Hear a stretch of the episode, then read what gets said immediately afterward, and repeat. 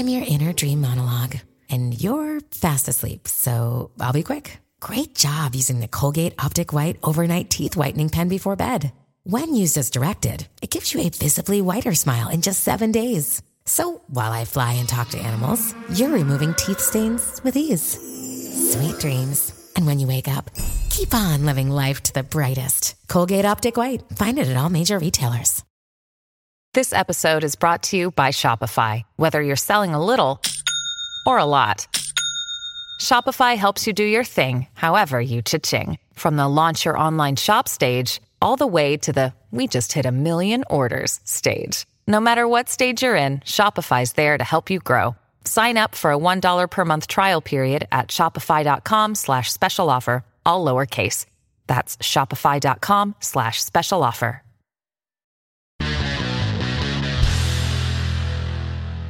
Well, we finally know what killed the Aztecs.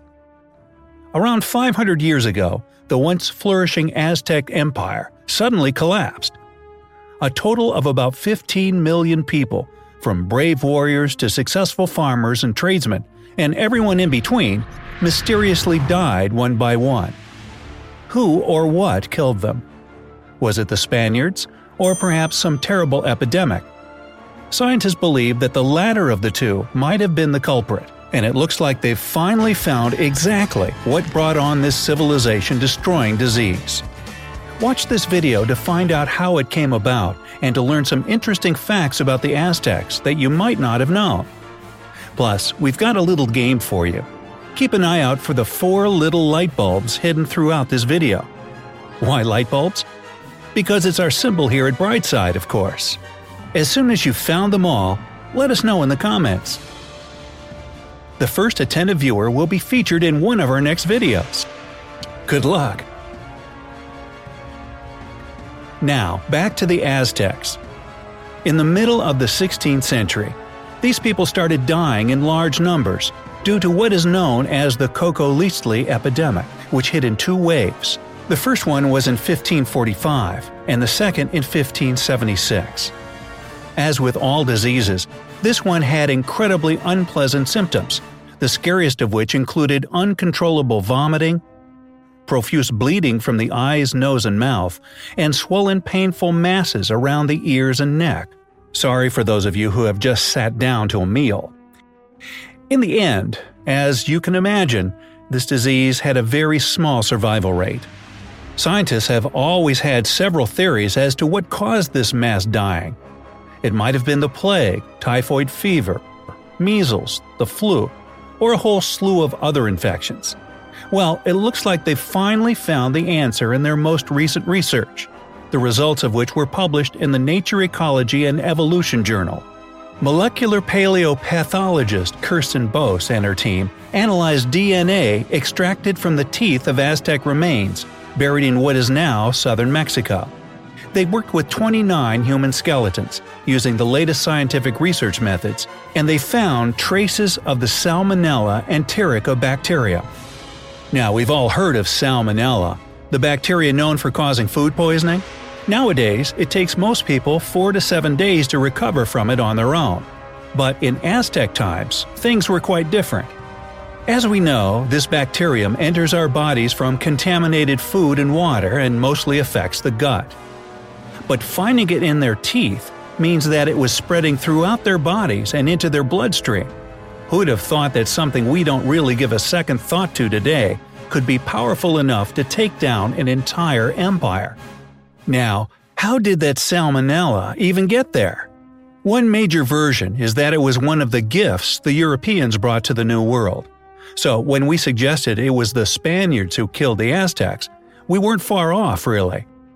The diseases they and other Europeans carried across the ocean gave rise to some of the most devastating epidemics ever. The Cocoliztli one we're talking about spread all over central Mexico and Guatemala, and even reached Peru.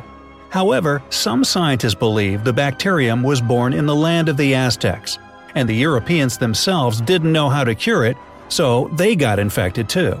How about we give the scientists more time to decide who's to blame for the spread of Salmonella enterica, and if it was the only cause of the empire's destruction? For now, we'll occupy ourselves with some interesting facts about the people who gave the world chocolate. No, we're not talking about Hershey. We're talking about the first people to discover this wonderful delight, the Aztecs. We're definitely grateful to them for satisfying our sweet tooth. Hit the thumbs up if you are too.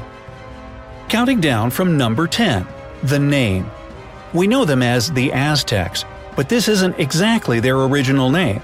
It was coined by the arriving Europeans and probably inspired by a place called Aztlan in northern Mexico. The Aztecs called themselves Mexica, and that name later became the name of the country Mexico. Number 9. The original basketballers. The Aztecs kind of pre invented basketball, or at least a ball game that looks a lot like the basketball we know today. Their game was called, bear with me here, my Aztec is a little rusty, Ulama Istli. They used a rubber ball, which was pretty revolutionary for that period of time, and played on a special ground called a tlachtli. Players were supposed to throw the ball through a small stone ring. Okay, sounds like basketball, or Quidditch, and were only allowed to touch it with their head, elbows, knees, and hips. Okay, definitely not basketball. Also, an important rule was that the ball couldn't hit the ground. So basically, it was basketball on steroids. gotcha. Number 8. Interesting calendar. The Aztecs used a solar calendar with 365 days in a year. Okay, doesn't sound like a very interesting calendar, does it? But wait, there's more. This calendar was broken into 18 months lasting 20 days each. If you crunch the numbers, 20 times 18 gives us 360. So, what happened to the rest of the year? Those extra five days at the end of the year were something like five Friday the 13th in a row. In other words, they believed those days were super unlucky. Can you imagine trying to get through five unlucky days in a row? I'd just lock myself in my house and binge watch my shows. Number 7 unique slavery system. The Aztecs not only had a special calendar, but also a unique system of slavery. Poor people could sell their kids or even themselves into slavery. The money they got in that deal, plus their potential earnings for their hard work, gave them a chance to buy back their freedom. Or they could try to run away, walk into a holy temple, and automatically lose their property status. Sounds to me like the adult version of Can't Touch Me, I'm Safe. But even staying a slave didn't equal a life full of endless suffering. Slaves could get married, have families and property, and, wait for it, buy their own slaves. Whoa, it's kind of like slaveception. Plus, to top it all off, kids born into slave families didn't automatically become property of the slave owner. If there were any way to make the atrocious practice of slavery moral in any kind of way, it sounds like the Aztecs might have achieved that. Number 6. Polygamy. Speaking of family, polygamy, as long as it abided by some strict rules, was allowed to Aztec men. They could have only one marriage ceremony with the first primary wife. However, the other wives were also mentioned in the official records and were supposed to be treated with just as much respect as the main wife. A family with more than one wife was wealthy and usually belonged to high society. Divorces weren't allowed, but the punishment for adultery was death. Wow, the Aztecs didn't mess around when it came to cheating. Now, how many light bulbs have you seen so far? Remember, they may be hidden anywhere. Now, let's get back to the video. Number 5. Keeping Records Nahuatl was the official language of the Aztecs, and based on my terrible pronunciation of all these words, I should seriously consider taking up a course in it. No, this language consisted of an alphabet made up of pictures, kind of like hieroglyphs. Their writing materials were bark or deerskin, and they used charcoal as a pen. The Aztecs left behind detailed records on their religious sacrifices, important events, and even taxes. Number 4. Arts and Crafts The Aztecs may have killed a lot of people, but that doesn't mean they were just a bunch of stupid barbarians. They made amazing art. Granted, it was mostly a way of paying tribute to the gods, but talent is talent. They enjoyed pottery as well and carved sculptures and huge idols out of stone to place inside temples. Their working materials included jade, obsidian, and quartz, all of which served to create pretty realistic looking figures of people and animals. Warrior art was a special art form too. The Aztecs decorated their brave soldiers with certain tattoos that displayed their accomplishments on the battlefield. And finally, the Aztecs even wrote poetry. Number 3. Compulsory schooling. More proof that the Aztecs cared about the arts and education is shown in their compulsory public schooling system. Kids from richer noble families studied history, astronomy, art, government, and leadership. Kids from the lower caste went to a different school to learn all the skills a future warrior would need. Girls studied in separate schools, and their lessons were mostly about cooking, weaving, and other domestic skills. Number 2. Their capital. The Aztecs' main city was located in the middle of a lake called Tenochtitlan and home to a whopping 200,000 residents. It was larger than most cities in Europe at the time.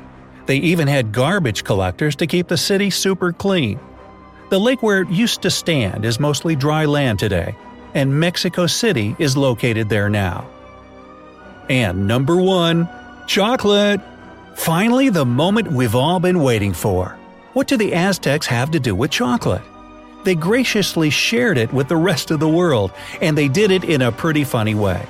They mistook Hernan Cortez, a Spanish conquistador, for a local god who had once left but promised to come back. Cortez appeared in the exact same spot the god had been expected to return. Montezuma, the Aztec leader, presented Cortez with a cup of cocoa and a whole plantation of it. This is how the Spanish people learned the secret of chocolatl.